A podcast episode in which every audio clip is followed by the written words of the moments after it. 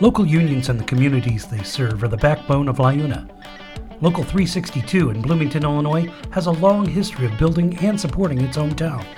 We'll talk to business manager Eric Penn on this edition of The Laborer.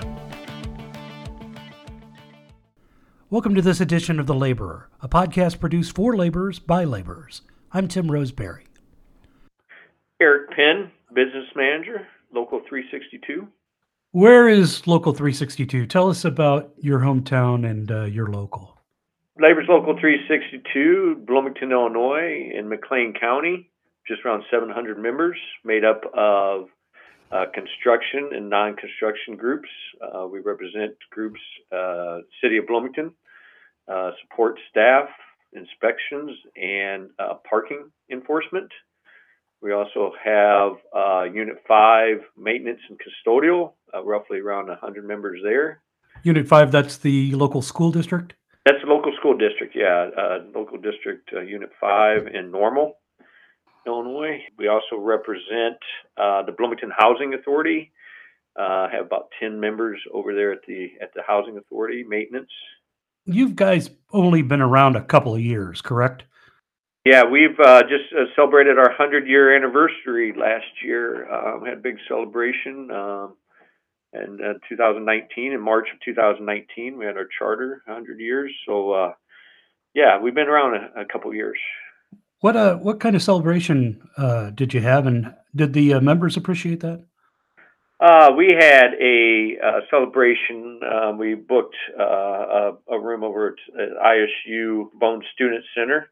Um, yeah, we had a, a great turnout there, and, you know, we had some giving back to the membership. You know, we had a big celebration there, and we also uh, recognized a few people along the way that got us to this point, and uh, they had a great time. They enjoyed it. What impact has the uh, coronavirus had in doing business? Well, right now, uh, we've only had a couple of uh, uh, jobs, projects that's currently on hold regarding the coronavirus.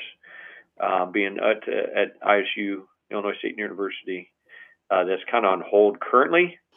But ultimately, the impact, um, you know, of course, being, you know, awareness of how to avoid, I guess, uh, con- contracting the, the uh, virus. But overall, we're about full employment right now. We're actually above that and have reached out and taken uh, more apprentices. We've taken six or eight new apprentices yet this year. Work work is good right now. I mean, we're we're very fortunate, even with the coronavirus, um, of having full employment.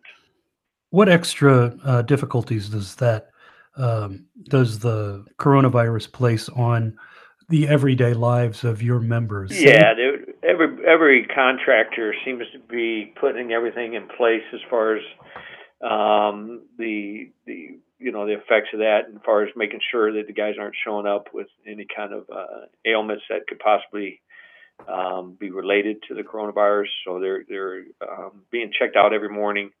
Um, they've actually added on, um, you know, some distancing, you know, as far as working together, how that's worked out, and, um, you know, just kind of in place, uh, hygiene and washing their hands and things of that nature. But also here locally, you know, we've we've had to cancel uh, our membership meetings, which is always difficult um, when we want to communicate with our memberships, um, our members, and um, so that's that's a little difficult. You know, this is our second meeting coming up here in May that we've had to cancel regarding that, and uh, it, it's it's tough to to uh, keep everybody um, involved, I guess, is to, to say, but.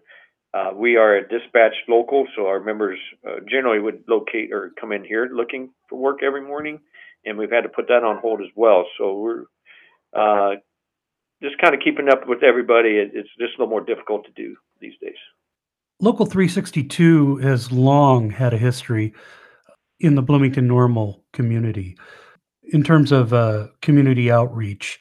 What role has uh, the local and the Penn family specifically, uh, what kind of role have, have you uh, have you had in the community? Uh, we're we're very involved in the community, um, and it's like I said by the Penn family. It's been something that's been passed down over years.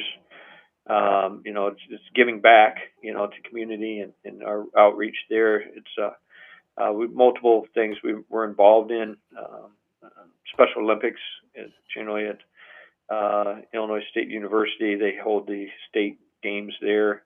I've uh, been involved with that many years.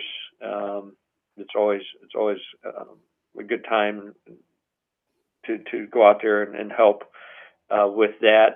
You know, we do other things um, as far as construction projects. You know, we get different businesses in different places uh, that are in need that basically don't have the funding possibly for for some of these uh, small contracting jobs that we've helped out over the years.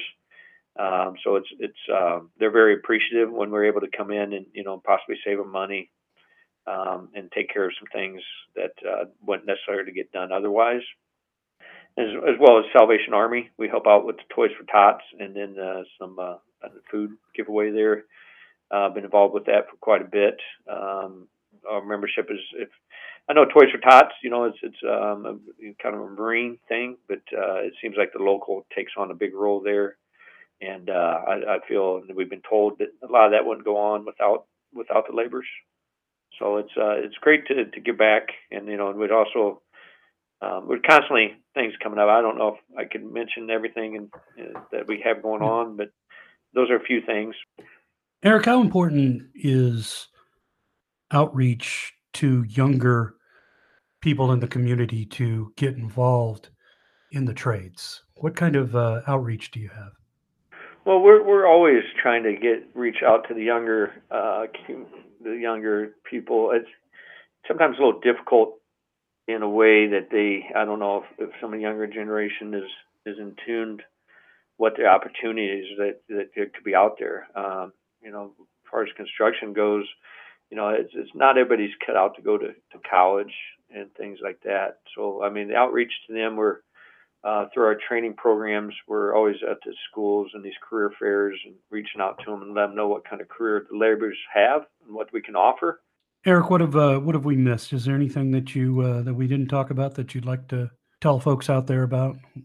I, I don't know. I just you know the laborers. You know, it's meant a lot to me and my family. I mean, we've been part of this organization for I don't know how many generations. I think three to four generations of, of the Penn family. That has been great, and I know it's it's um, as well as some of the other uh, longtime members of, of the local. Um, it's really changed my life, and I think it's it's a great opportunity, and and I'm, I think it's it's big impact with uh, with a lot of our members. A special thanks to Eric Penn, business manager of LIUNA three sixty-two, for being our guest, and thank you for listening to this edition of The Laborer, a podcast produced by LIUNA Midwest Region.